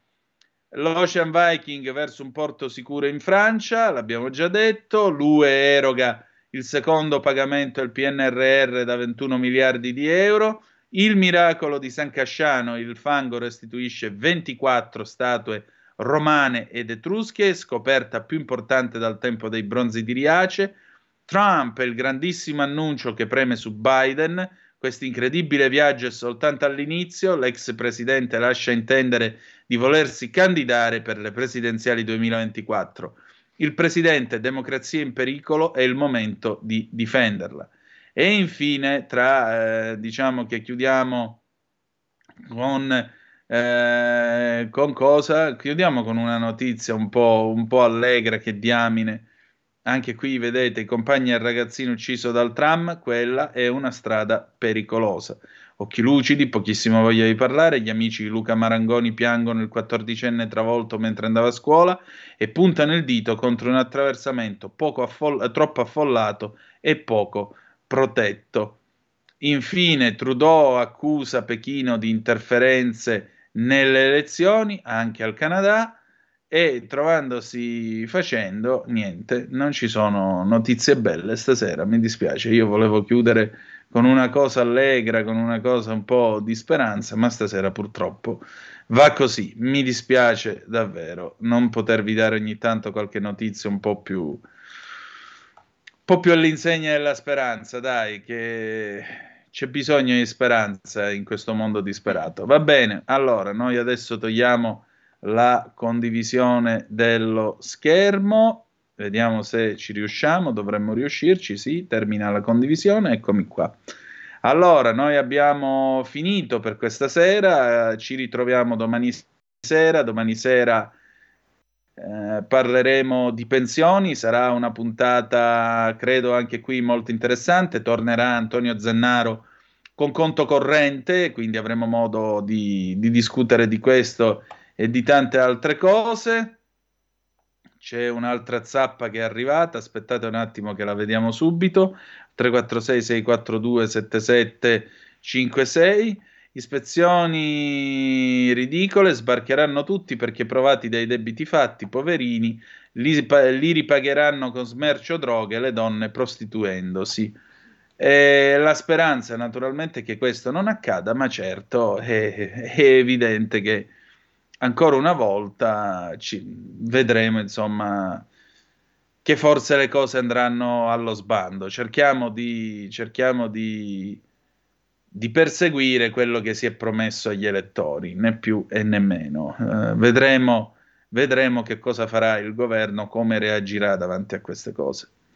Va bene, noi abbiamo terminato, ci salutiamo con un ultimo pezzo dei La Bionda, anche questo fu la sigla della Domenica Sportiva, edizione però 1981-82 e Boxes del 1981, appunto. Vi ricordo che eh, stasera alle 20.30 ci sarà Aria Fritta. Prima, dopo di noi chi c'è adesso, Giulio Cesare? Il passaparola di Maurizio Colombini. Ecco, mi fa piacere ricordarvi di seguire Maurizio Colombini con Passaparola, che eh, praticamente diventa un enclave tra Zoom, tra Zoom ed Aria Fritta, però eh, quindi noi chiudiamo qua, Passaparola alle otto e mezza Aria Fritta, alle 20.30 Aria Fritta, domani sera alle 18.05, as usual, addio piacendo, ancora una volta saremo in onda sulle magiche, magiche, magiche onde di Radio Libertà con Zoom, il drive time in mezzo ai fatti. Ora, Boxes, grazie per essere stati con noi e ricordate che malgrado tutto, the best is yet to come, il meglio deve ancora venire. Vi ha parlato Antonino Danna. Buonasera.